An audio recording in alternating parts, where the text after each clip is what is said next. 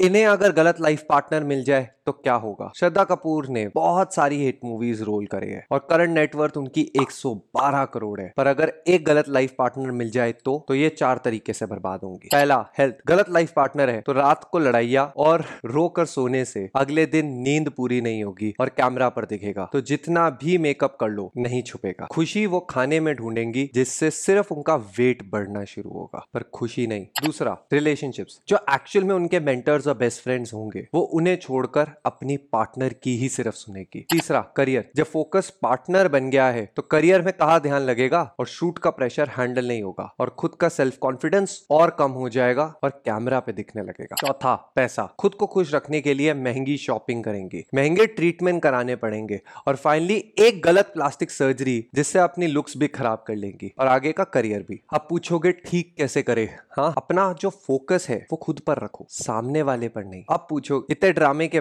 बाद श्रद्धा मैम का क्या होगा? डिप्रेशन या डिवोर्स सिंपल क्योंकि वो श्रद्धा तो नहीं रही जो वो पहले थी। अगर आपको मेरा ये शो पसंद आया तो व्हाट्सएप करो मेरी टीम को।